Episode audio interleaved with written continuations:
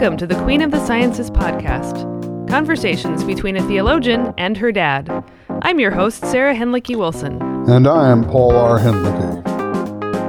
Today on the show, we are going to be addressing the life and thought of Thomas Jefferson, theologian. You heard that right. Thomas Jefferson, our third president, one of the major drafters of the Declaration of Independence, a passionate advocate of religious and all other kinds of liberty, and an owner of over 600 slaves, only two of which he manumitted in the course of his lifetime. And we will be addressing the question of Sally Hemings. So, you may be asking, why on earth are we thinking about this dude as a theologian? And why do we think he's worth talking about? Well, let me go first, Dad. Well, a couple of years ago, when my family was visiting yours, Dad, or, ours, your homestead in Virginia, Andrew and I took a couple of days off, and as part of that, we went to Monticello, which is not too far from where you live. We'd never been there, and we're just kind of intrigued. And I have to say, the intrigue about the person of Thomas Jefferson only grew in the course of our time there for all the reasons aforementioned, that this amazing architect of the long Declaration of Independence that led to the longest lasting and in some ways first democratic republic in the world could have had this enormous plantation with all these slaves and simply live with the contradiction. And the more I dug into him, the more I was just baffled, to be honest. And that's not an unfamiliar feeling. As I've said before, our major interlocutors in this household are Martin Luther and Bartolome de las Casas, who are also men of simply impossible contradictions. But in our case, we find that it more of a demand to understand better than an excuse to dismiss. So for some time, since that visit a few years ago, I've really wanted to spend a little bit more time just trying to get a handle on how how. So that's what we're going to be trying to unpack in this episode. And of course, for both of us as Americans, Jefferson and his legacy of both related to liberty and related to religion is simply data points that we have to deal with one way or another. How about you, Dad? You were equally interested in taking up this topic. Yeah, I am. I've spent time in my life on and off with the question of American theology. And Jonathan Edwards, we should do a podcast on him sometime, and Thomas Jefferson and Abraham Lincoln and Martin Luther King Jr. are all, stars in this particular heaven. I should also mention Reinhold Niebuhr, who a mere 70 years ago when I was born was considered America's theologian. So great was his influence.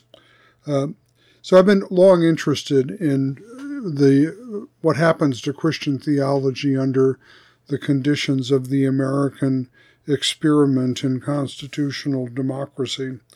But Jefferson in particular, as I agree with you, he's a tough nut to crack. I've been richly informed by the scholar Joseph Ellis, and particularly he wrote an intriguing book called American Sphinx, The Character of Thomas Jefferson. A sphinx, what in the world is that guy really thinking? He's got this imperturbable face which does not reveal what's going on the inside. And so Ellis wrote a book, really a very good scholarly book, tracing the written record that Jefferson left behind and trying to unveil his character.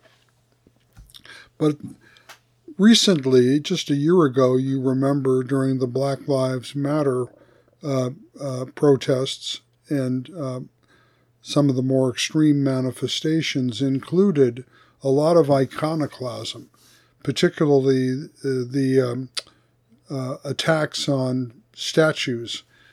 Some of these statues of Confederate war heroes, I admit to some sympathy to. Here in Virginia, the enormous statue of Robert E. Lee mounted on his steed in the capital city of Richmond was removed by a legal process by the government of the Commonwealth.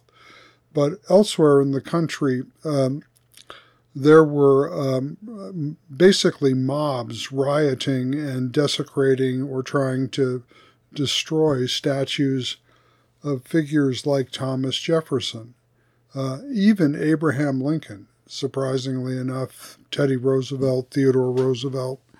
These were targets of a kind of mob action for reasons we'll talk about. And like most Lutherans, I'm not terribly sympathetic with iconoclasm, though I recognize that icons sometimes have to change with the times. Anyway, so I think that in the last year or two, for a lot of reasons, America's constitutional democracy has been under assault by enemies, foreign and domestic. And it's one of the kind of backhanded questions for today is whether America's constitutional democracy is worth defending and preserving without gainsaying the question of improvement. Okay, well, those are some deep issues, and we'll see if we can solve all of America's constitutional and liberty problems in the next hour. That would be a good and perfectly more power to us. Reasonable goal to set. Okay. Just as a way of getting into the topic, one thing one cannot help but notice in looking at literature on Thomas Jefferson is there are two kind of extreme approaches that I think we have to avoid both of. And the one is the he should have known better, and the one is the he couldn't have known better. And both of them somehow fallacy. So on the one hand, you know, it's so obvious that Thomas Jefferson should have known that what he was doing was so entirely impossible, and he had to get rid of his slaves, that anything else that comes from him is, by association, poison tainted and has to be thoroughly rejected. I think that's the iconoclastic response to, you know, burn it all down and the whole American experiment that went with it. And the other is the kind of adoring, fawning, founding father cult, which is either says that he didn't either really do anything that wrong, that those who just flatly deny his having had an ongoing sexual relationship with one of his slaves fall in that camp. But also there's kind of the softer version of it, which is just that, well, you know, we have to think historically, and people then didn't know better, so, you know, we can kind of excuse him on those grounds. And I just wanted you, actually, Dad, to bring in your understanding of the retrospective fallacy, because I think that will be a helpful methodological guide for going forward in this conversation. Yeah, more popularly known as Monday morning quarterbacking. The retrospective fallacy is taking the knowledge of the outcome of events that we have from a perspective later in time, as if historical actors could have known what we know in hindsight. Whenever you evaluate a historical personage, you have to remember that no finite human being knows the future. Not even the Son of Man knows that, according to the New Testament. It is reserved to God the Father alone. So real historical people constantly have to risk their lives into ventures into the unknown future. And they don't know the outcome of events, and there's a gamble inherent in whatever they do in face of that unknown future. So if you want to appreciate, both critically and positively appreciate, any historical person, you have to look at reality from their perspective. You have to get inside of their position in time and space and see how things look from there. That does not mean that you're going to condone misdeeds as they become evident in the record and so forth, but it means that you're trying to find human understanding of those concrete misdeeds or failures and so forth. So that's basically the point of avoiding the fallacy of our Monday morning knowledge of how the football game turned out. Yeah, I've also often thought how every World War II movie you watch, you know how it's going to end. And it's really hard to, like, put yourself in the position of they don't know it's going to be over in 1945. They really have no idea it's going to be over in 1945. Maybe late in 1944 they've got some inkling, but not earlier on. So, yeah. Okay. Well, so the two kind of main areas we're going to focus on are Jefferson's. Both of them have to do with his theorizing and even theologizing about liberty, and the one as relates to the slavery question, and the other as relates to religious freedom, and then Jefferson's own highly unorthodox religious views. But to get there, we need to just back up slightly and spend some time with John Locke. Indeed, Sarah, but before we proceed, I just want to make a couple other more comments. Okay. You said one way of not taking Jefferson seriously is the perspective that just dismisses him with contempt. He should have known better, right? But in fact, when we look at Jefferson as a theologian, by his own admission, he did know better. Let's listen to this passage from his notes on Virginia. And I'm quoting Jefferson. He wrote, "Nothing is more certainly written in the book of fate than that these people, the slaves, are to be free. Indeed, I tremble for my country when I reflect that God is just, that his justice cannot sleep forever, that considering numbers, nature, and natural means only, a revolution of the wheel of fortune and exchange of situation is among possible events. The Almighty has no attribute which can take sides with us slaveholders in such a contest." End quote. So I would submit, at least when Jefferson is reflecting theologically, he did know better. And that's part of that Sphinx-like or contradictory character that we want to explore today. Let me just comment on that passage. Of course, I was struck by it too, because it's earlier in his career. It's already from, I think, 1785 that he writes this, and he lives till 1826, and I think in previous podcasts even you've alluded to that passage, so when I found it, I was very struck by it, and it's even preceded by his reflection on how corrupting it is of the character of the white slaveholders and their children to be in this position. He knows it's fundamentally disordered to have that kind of absolute power over others. The problem is, he never says it again. There's, in the very last letter of his life, he again says something to the effect of, I haven't been really public about this, but everyone knows that I think, it would be better not to have slavery, but it's not for our time, hopefully for the future. But that's a very thin record in his vast corpus of writings. So I don't know what to make of that even. Why so little? Two other data points here, just briefly. Jefferson did try to, in the first draft of the Declaration of Independence, to lay the blame for slavery in America on King George III, in the process excusing the slaveholders who were victims of British commercialism. But he did try to do that, and of course, the southern states colonies wouldn't tolerate it, and it never made it into the final draft of the Declaration. And this note from Virginia, Jefferson included in his late-in-life autobiography. He actually did, and he wanted to make it clear what his moral stance was on the issue by putting it there.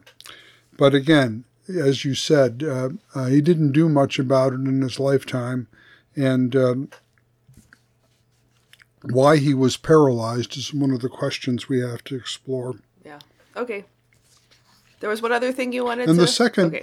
Yeah, the other little thing I just wanted to mention is that it's not simply a question of slavery. This is a segue to John Locke.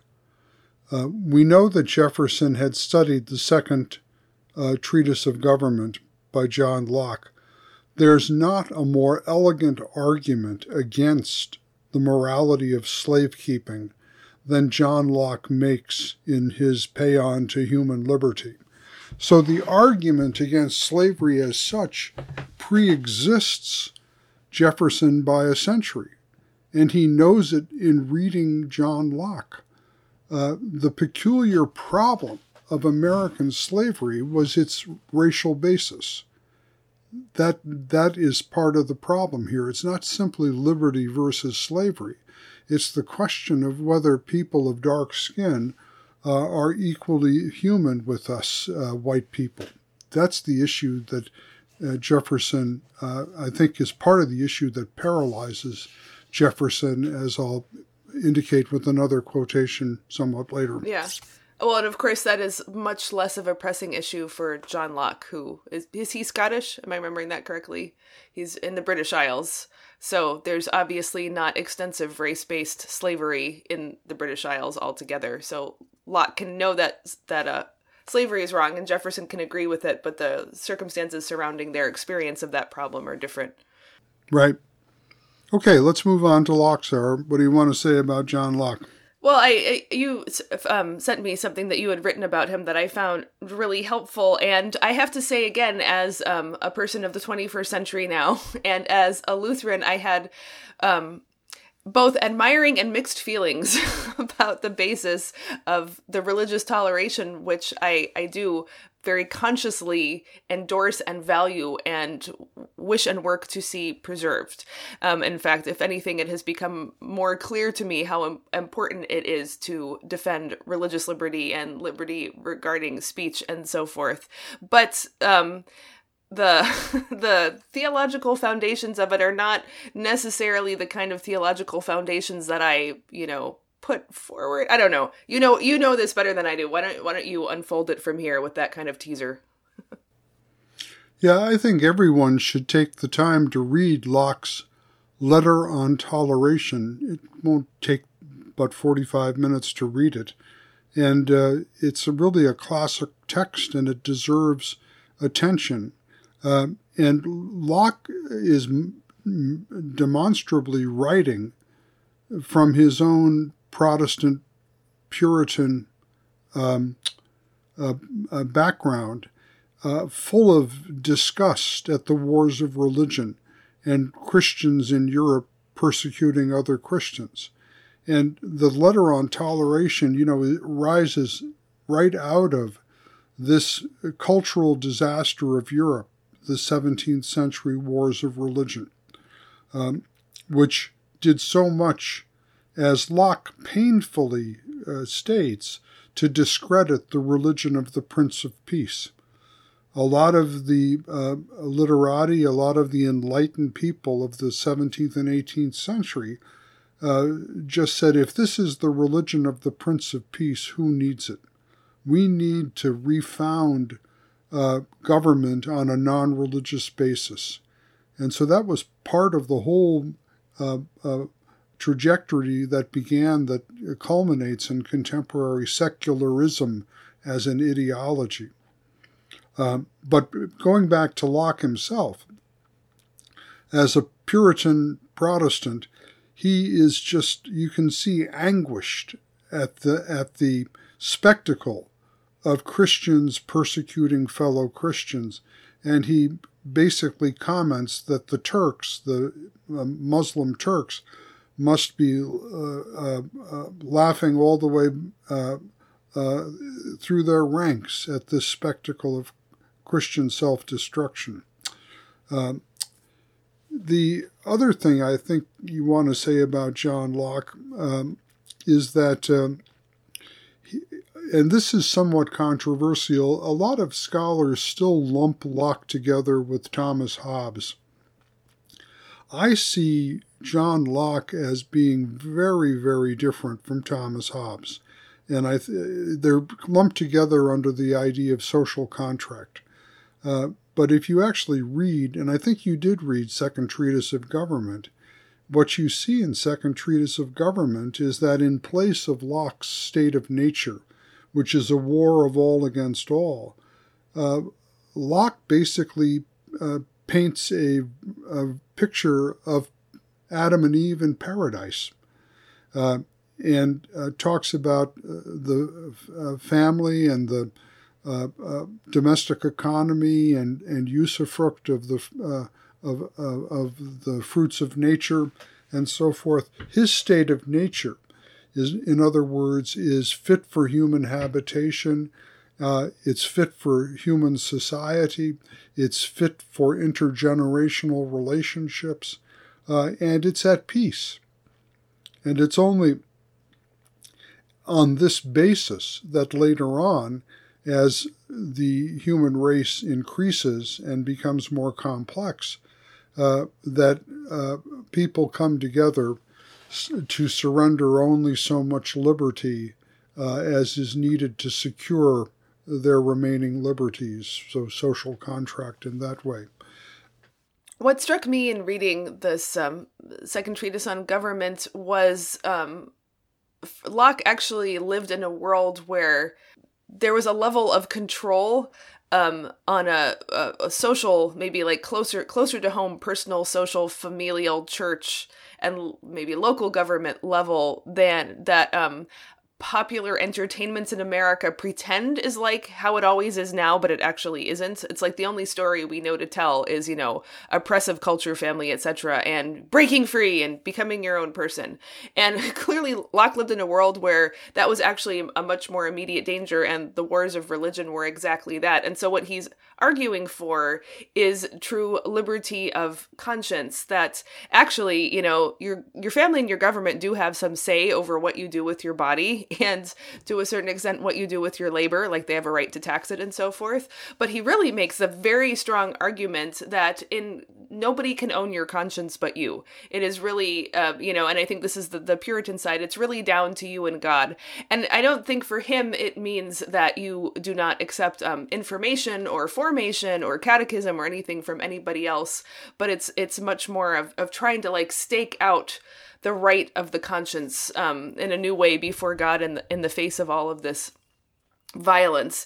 And like you said, we're at such a different place now where, you know, the defense of individual conscience on one level has become such a cliche that it doesn't really touch the real stirring existential problems of our time, like the extreme atomization and the loss of family and connectedness and community altogether. But I would say at the same time, we see a sort of terrifying reassertion of the rights of the state over all matters of life, and maybe also online digital technologies, not in the same aggressive way, but more insinuatingly getting control of our souls. And so in that respect, you said that even though there's a lot of problematic things about Locke's, you know, developing the idea of individualism and where it would go, I still found it quite refreshing. And the warning against the state becoming all in all as the only solution to person-to-person warfare and the need of ongoing accountability of conscience to stand in the way of that. Yeah, and I would say, Sarah, that danger that you're talking about, that's really the fruit of a kind of Hobbesian vision of the state of nature as being one of perpetual conflict that can only have peace by the absolute authority assigned to the political sovereign who enforces a peace upon the state of nature and thus creates a state of society. So I would argue that danger is Hobbesian, not Lockean. Anyway, but that, I don't want to get down in the weeds on that. I just read this morning a rather lengthy analysis of contemporary China's persecution of Christians. And we see that what has happened in Hong Kong, where there were, you know, 600,000 or 700,000 Christians in Hong Kong and very active churches, very influential in education, and how since the Communist Party's takeover of the of Hong Kong, this kind of exalted position of Christianity in Hong Kong is being steadily undermined. And how COVID has been used to shut down public worship in Christian churches for over 2 years now, and so forth and so on. And that kind of leads me to this, it's kind of a leap, and I want to be careful with this. In the Letter on Toleration, Locke made one exception religiously to toleration. He said atheists should not be tolerated. Now, that sounds kind of, to us today, that sounds, and it is indeed a dangerous thought, because persecuting atheists would be repulsive ethically and spiritually. But why did Locke at that time in history say that he would exclude atheists from toleration? Answer: because the privileged role he assigns to human conscience refers to God as judge. And if you take away God as judge, he says everything is dissolved. And so the very existence of human conscience as something that can actually effectively govern your behavior depends for Locke on belief in God. I just think that's quite interesting. And of course, the modern 20th century totalitarians all kind of converge on this Lockean insight. When the state becomes Leviathan, when the state becomes the all, when the state becomes the God incarnate on the earth, that's what Hobbes called the Leviathan. When that kind of atheism divinizes the state, then conscience is done with. There's no appeal to heaven. There's no appeal to heaven against the authority of the state. Well, you positively need to get rid of God, because that might give people some angle to resist the all-encompassing power of the state. Yeah, I think that's exactly right. Right. And 20th century witnesses like Václav Havel and Alexander Solzhenitsyn would have said the same.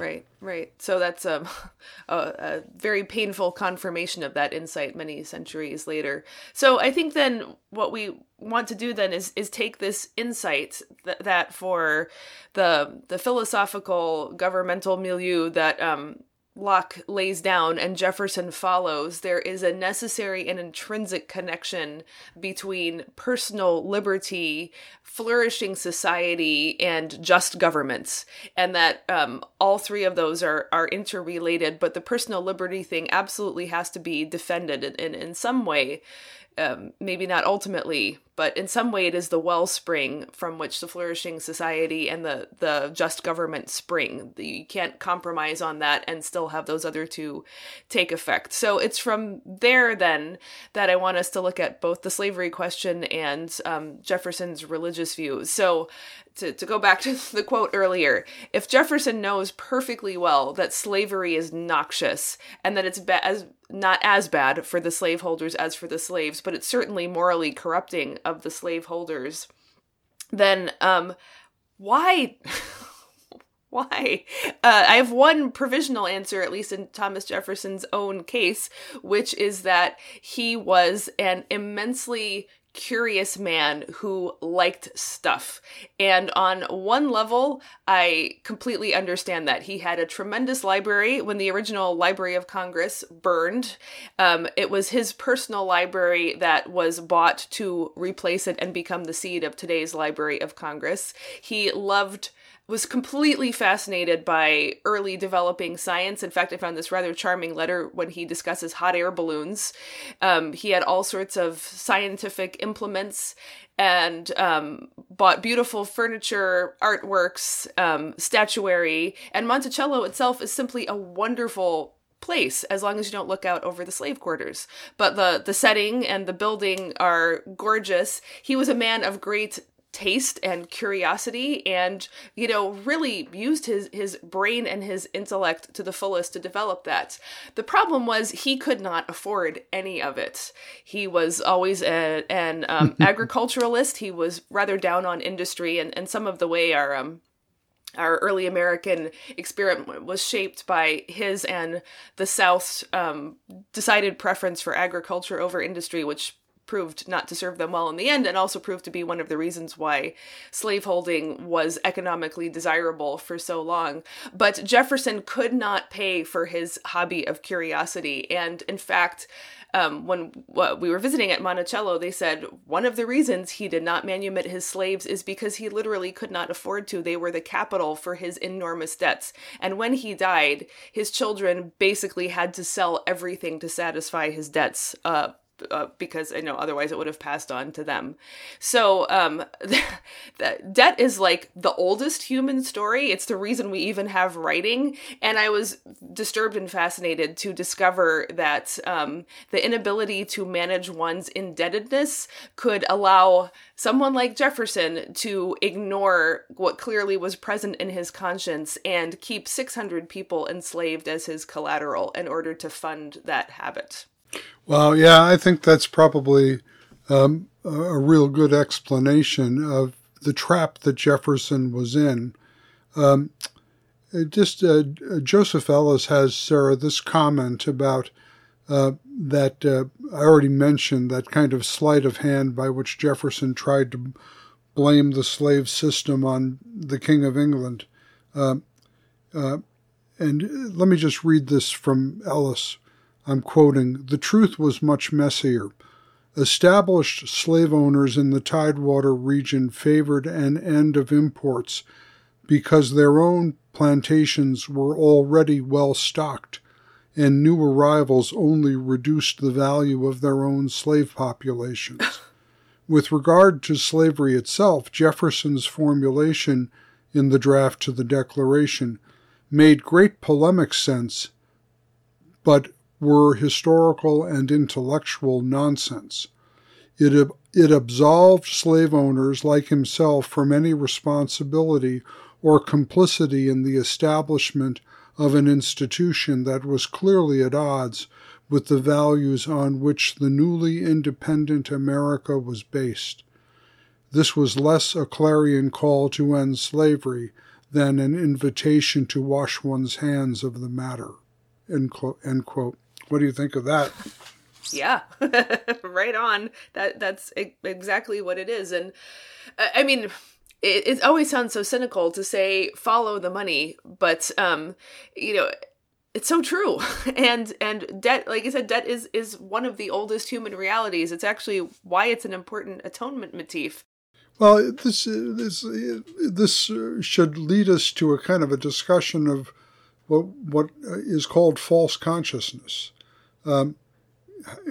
self-deception, in which you create a kind of a fiction to cover over your own false relationship to the brass tacks economic realities that which locate you in society and so forth. And Jefferson had this streak of utopianism in him, which served to distance him personally from complicity in the corrupt, what he knew on one level of his conscience to be the corruptions of the slave system. Here's again Ellis on this matter.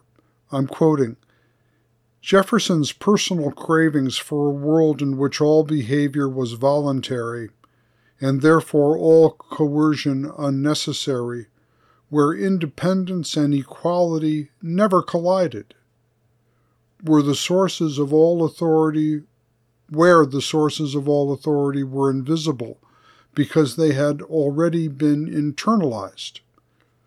Efforts on the part of scholars to determine whether Jefferson's prescriptive society was fundamentally individualistic or communal can never reach closure, because within the Jeffersonian utopia, such choices do not need to be made. They reconciled themselves naturally, that is, by appeal to nature and nature's God." So here you have Jefferson kind of with this view that if we could just get back in touch with natural human reality, we would be like Adam and Eve in paradise. He skips the whole fall part and the exile from paradise. That is really, actually, that just pulled it all together for me. Yes, Jefferson was a utopian who simply lived in denial of realities that he didn't like. And I mean, that's actually, the debt is an expression of that, right? I am a country gentleman with immense scientific and literary curiosity. Therefore, I am entitled to all of these things. Therefore, I will buy them on credit that I can never pay back. I mean, it kind of goes all the way up and all the way down. And then, you know, to add to this, the other, you know, major troubling piece of the slavery aspect of his life is, and this is something I also learned when I was at Monticello, as is well known, he had a concubine, let's call her, that at least gives her some historic placedness, named Sally Hemings, and with whom he had 6 children, 4 survived to adulthood. And not only that, but this relationship began when he was serving as a minister in France on behalf of the United States. And Sally came over with his daughter, who he wanted to have with him. And Sally was minimum 14, maximum 16, and Jefferson was in his 40s. And apparently she had the option to stay in France, and she would have simply been de jure free if she had stayed in France. One of her brothers was already there and stayed behind. But she went back to Virginia with him, and on the condition that he would release to freedom any children of their relationship, which he did in his will when they reached 21. They were indeed set free. That was after his death. This is so sick and perplexing on so many levels, not least of all that she agreed to return with him. Did she agree? We have no way of knowing. That's all super disturbing on so many levels, but this is the kind of crowning glory of it all. She was, in fact, Jefferson's wife's half-sister. They had the same father. Jefferson's wife grew up in a slave-holding family, and her father was active among his female slaves. And so this daughter he had was her half-sister, and apparently she was the spitting image. I mean, they looked just like each other. They were extremely similar. They were both very beautiful. And Sally herself, as the phrase goes, could have passed for white. So just like, this is a major Sigmund Freud moment for me, to be honest, you know, to have your wife over again, but much younger, and now your slave. Wow, super weird and disturbing. But what also complicates the larger picture here is, of course, the slave relationship obtains. But, you know, obviously the major issue of American slavery is the race base. And here, that seems to be much muted. And in fact, all of Jefferson's children by her, when they were set free, simply entered into white society, and nobody ever knew that they had African ancestors a few generations back. I don't know what to do with that, except to be grossed out and horrified. But how contemporary it is. Case in point, Jeffrey Epstein. Yeah. No, it's not like this goes away. I don't mean it goes away. Definitely not. It's trying to put that. Well, I think this is when we finally have to get down to Jefferson's religion, because Jefferson creates a religion that cannot possibly accommodate what Jefferson himself did, and maybe that's exactly what he wanted. Yeah. Yeah, maybe religious tolerance was something he thought would get him off the hook. You know, I don't know. I think it's a more serious question than that. No, I don't mean it that way. I mean more like Jefferson lives in a world, like from that quote from Ellis you said, in which everything is voluntary and free and there are no trade-offs. In Jefferson's Bible, which we'll get to, Jesus never forgives. because there's no need of forgiveness, because people are enlightened and do the right thing. Jefferson created a perfect moral religious world in which there is no blood and guts and death and betrayal and horrifying things that you do in your own personal history that you can't distance yourself from and can't ever justify. So I think in that respect, I think there's a connection between the darkness that Jefferson is sitting on top of and the fake lightness, to use, I think in this context, unfortunate metaphor, course, that he is building up for his religious vision. I think that this is what we're discussing here has contemporary relevance too for certain kinds of Christians in America who think that the United States is a Christian nation because the founding fathers were Christians. I think that's a very dubious claim historically. I think it's simply true that the form of government that emerged in the United States is inherited from Christendom and its breakdown in the wars of religion. So, of course, there's lines of continuity you can draw through John Locke in particular to the Christian past, to the Reformation, and then subsequently the wars of religion and so forth. All of that comes into the DNA of American constitutional democracy. But in particular, Sarah, what I'd like to point out here is that Jefferson wrote the Declaration of Independence, and it's a creedal line. We hold these truths to be self-evident, that all men are created equal, endowed by their Creator, with certain inalienable rights, that among these are life, liberty, and the pursuit of happiness. That if America has a credo, a Shema. That's it. Okay, right. So Jefferson writes that, and it's in the DNA of the United States. But Jefferson had no patience for the constitutional Congresses, the constitutional debates that were pursued by others. And he then took the ambassadorship to France during that period of Constitution writing and was very little engaged in it. To be sure, when he returned, he insisted on the Bill of Rights, the first 10 amendments to the Constitution. But the whole system of constitutional checks and balances, including the Great Compromise with the Southern colonies to institutionalize the slave system, Jefferson kind of washed his hands of that dirty business. He wasn't interested in it. And he left that to his fellow Virginia, George Madison. Is that right? George Madison? James Madison, excuse me. And here again is Ellis on this very question of Jefferson's hands-off attitude towards the process of the Constitution writing. He conceded, because of the size of the American population and the vastness of its territory, some delegation of authority beyond the sovereign self, but he did so grudgingly, over against Madison and the Constitutional Convention's system of checks and balances. Jefferson's best energy, quote, drew its inspiration from a utopian vision of the liberated individual resisting all external coercion and regarding all forms of explicit government power as a necessary evil, close quote. Wow, just the blinders that someone who owns slaves and his wife's duplicate as a slave is just...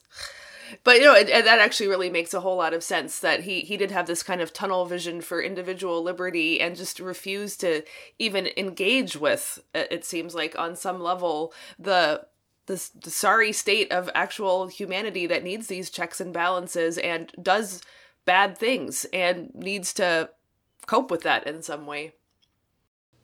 And, of course, the great tension in American society today is when various visions of civil and human rights come into conflict with each other. Right. And still plenty of utopianism all over the place, you know, a sort of rage that my utopia is being blocked by these evildoers. So if I can just get them under control or arrested or canceled or whatever, then finally, and I mean, that was always the communist vision too, right? Like the only thing that stands between us and our utopia is a certain number of dead bodies. I mean, there's always that kind of impulse.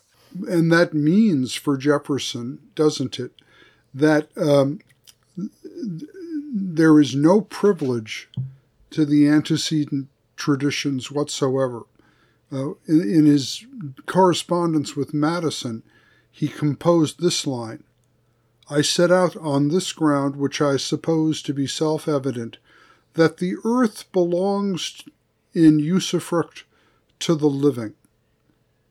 Now, what that means is the past has no binding authority over us.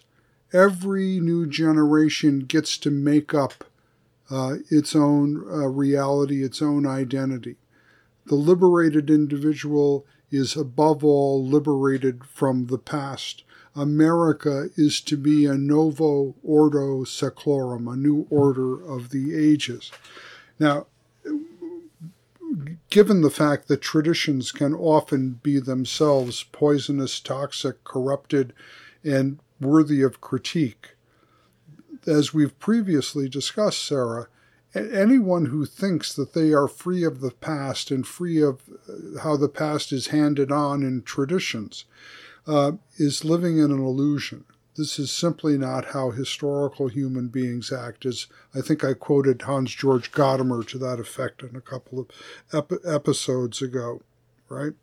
And especially then when it comes to religion. Jefferson's liberated sovereign self certainly owes nothing to any religious tradition. Well, then let's wrap up now by looking at Jefferson's reconceptualizing of Christianity. Later in life, he, in a number of letters with a few people he clearly trusts, he has some extended discussions of his perception of the true Christian message, the true Jesus, a fascinating anticipation of the quest for the historical Jesus and textual study, and also his very clear admiration for Greek and Roman authors. In some respects, I would say it's clear that he really does favor them over Christ. And by the time, I'll put links in our show notes to the letters you can look up and read on this for the listeners.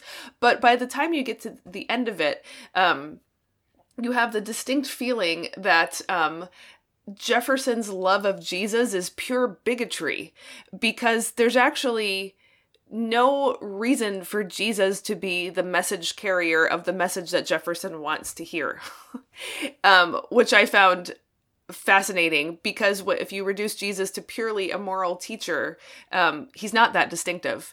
And in fact, Jefferson, at least twice that I found, suggests that, unfortunately, Jesus was killed by the jealousy of the people around him and didn't have a chance to complete his system of the most beautiful set of morals we have ever seen. So even as he elevates Jesus as the greatest moral teacher of all time, he subtly suggests that, if he'd lived a little bit longer, he would have done a better job. But perhaps I myself can assess what that would have been. Right, and that's just the typical gambit of the questers for the historical Jesus, to recreate a reconstructed Jesus that is the projection of their own wishes for what Jesus could have or should have been. Yeah. Right? Jefferson is frightfully ignorant on actual Christian doctrine. He repeatedly insists that Trinitarianism is to say that there are three gods. He gives this rather comical description of Calvinism, which, in its most degenerate and horrible form maybe is true. But for me, actually, the most eye-opening thing I found in reading Jefferson's direct writings on Jesus and religion is how profoundly anti-Judaic he is. I'm still regularly astonished by how deep and pervasive the myth of the vindictive Old Testament God and, backwards carnal Jews remains. But it's right here in Jefferson. Let me read you an extract I have here. Jesus' object was the reformation of some articles in the religion of the Jews as taught by Moses.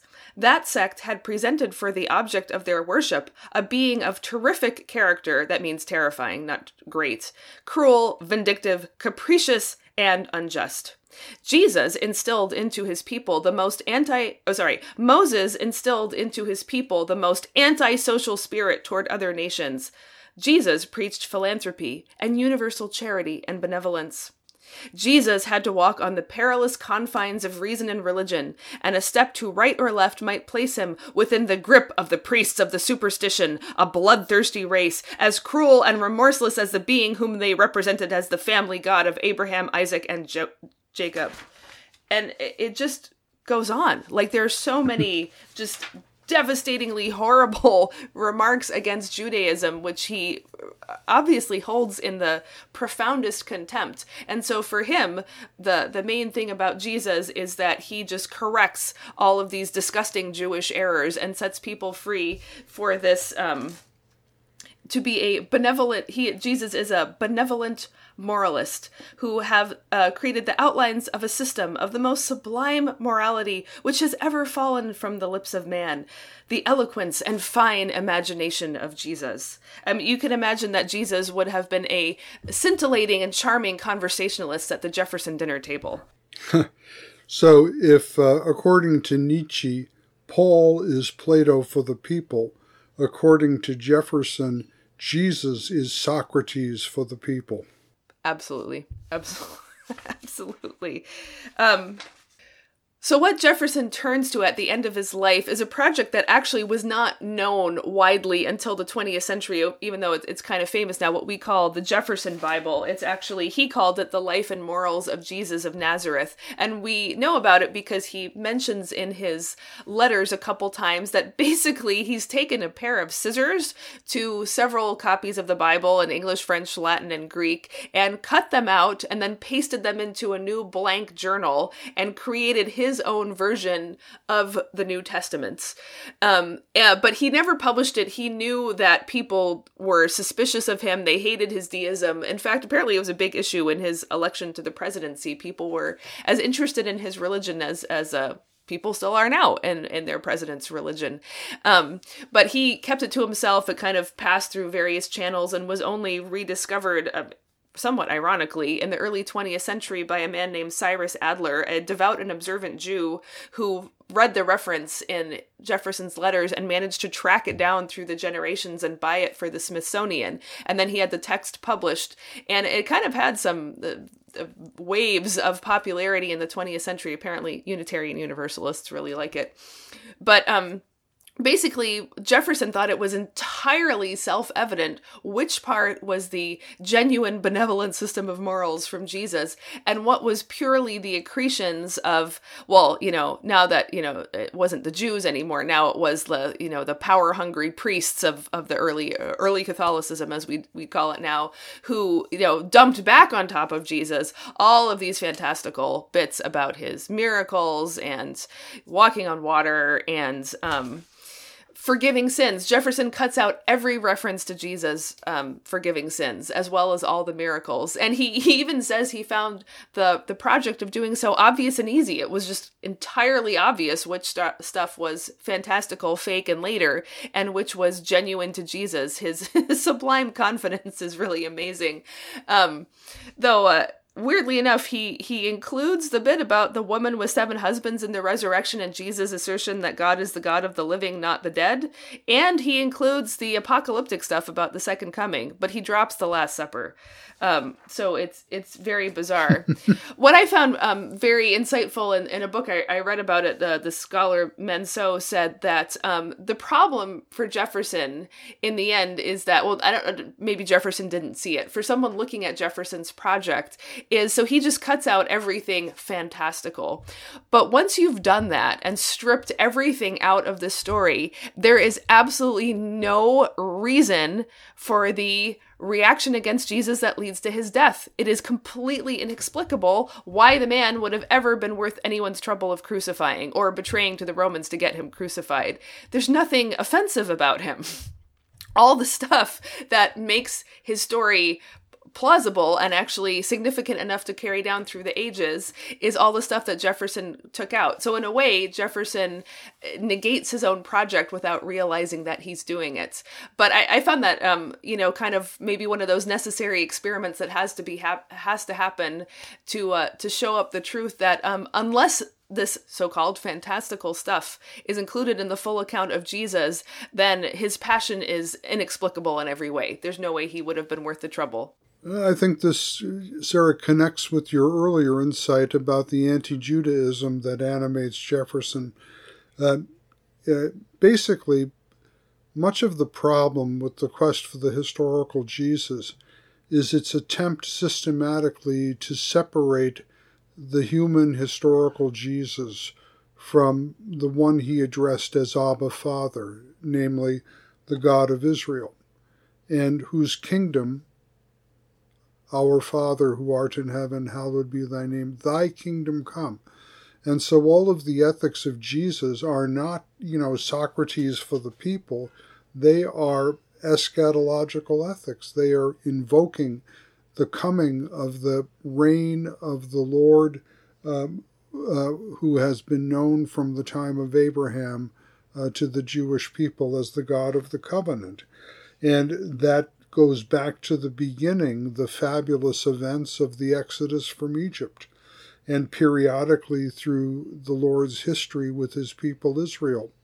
One has these fabulous events of what we call, in plain language, miracles or wonders.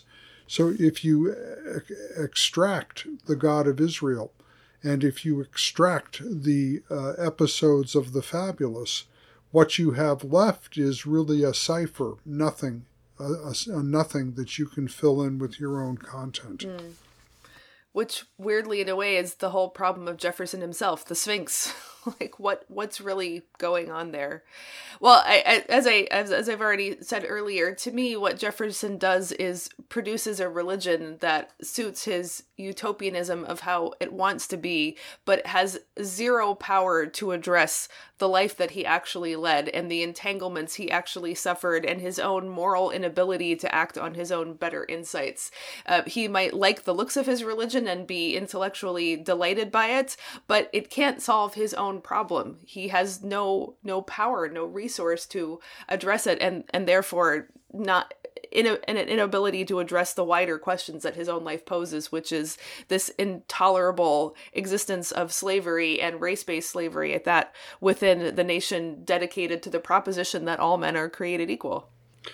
Sarah, at the end of his, well, actually for a very long time, since their times together in the Revolution, Jefferson maintained a correspondence with Samuel Adams.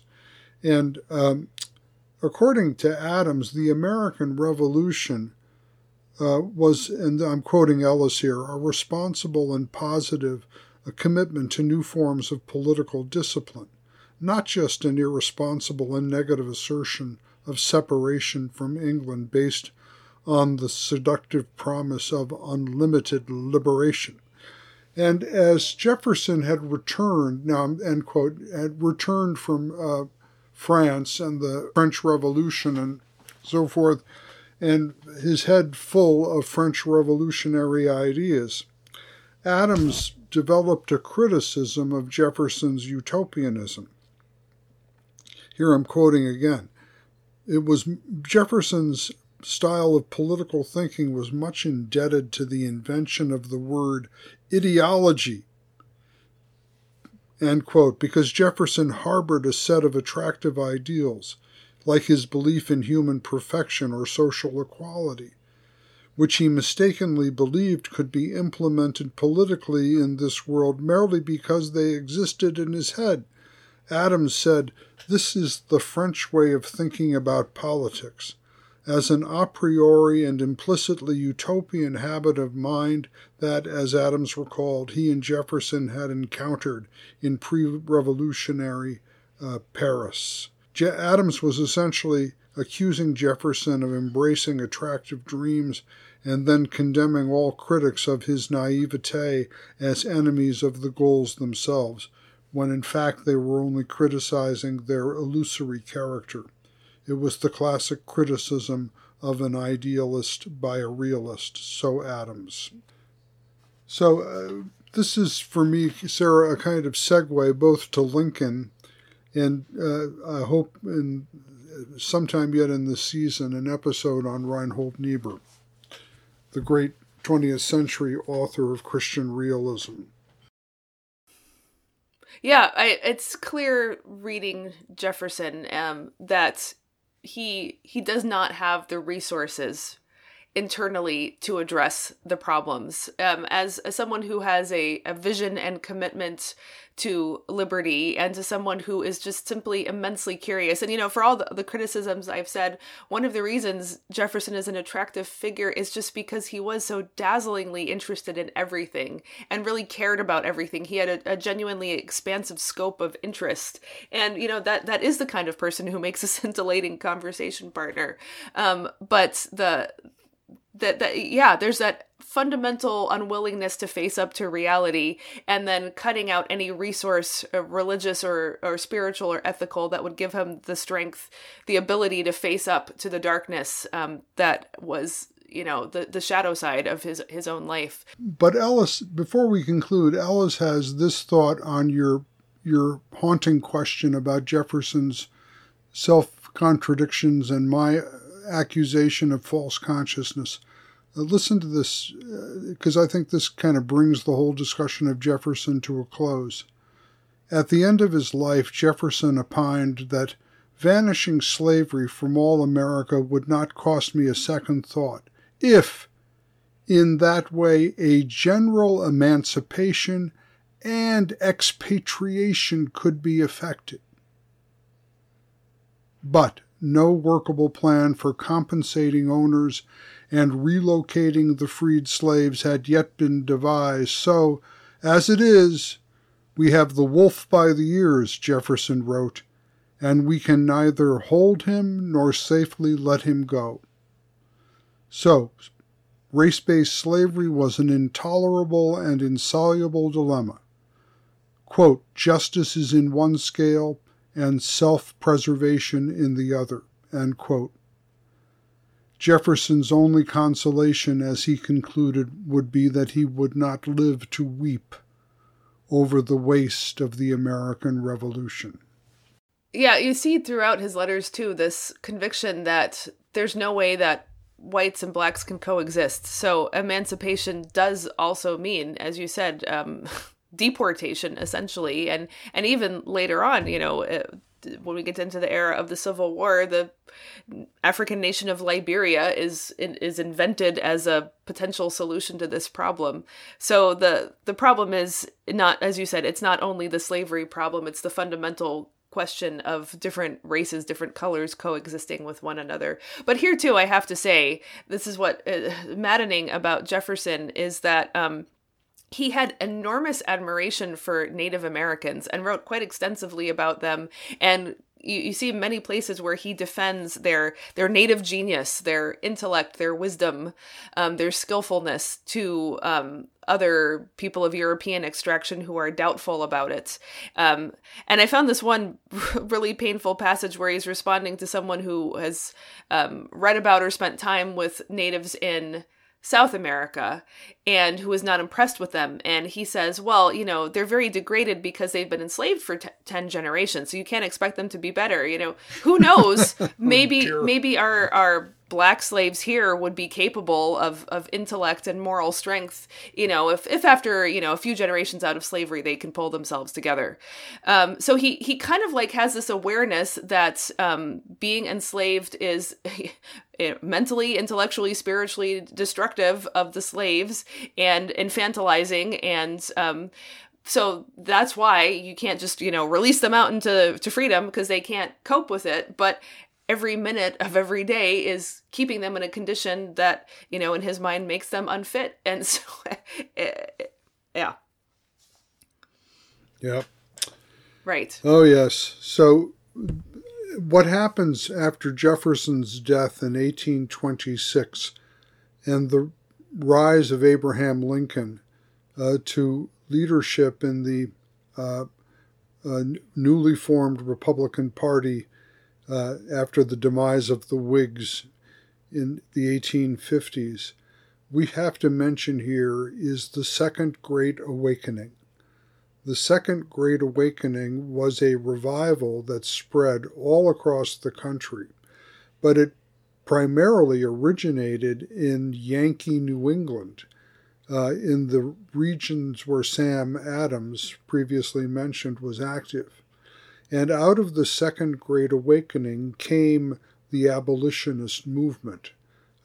This needs to be acknowledged. This is a religious phenomenon that Jefferson would not have dealt with or been familiar with, at least in his lifetime, to pay much attention to or derive any benefit from.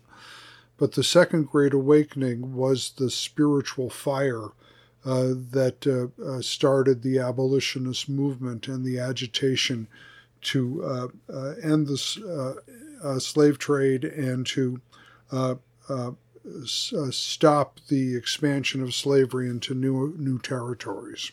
Right, so that will be our bridge into our next episode, where we will look to a president who was able to bring more religious depth to bear on the problem facing the nation, but not at all in a straightforward way. And that will be Abraham Lincoln, theologian. Thanks for listening to the Queen of the Sciences podcast. For show notes and more, visit our website, queenofthesciences.com. To find out more about what we do, visit sarahhenlickey-wilson.com and paulhenlickey.com. Finally, please leave us a review on iTunes and tell a friend about the show.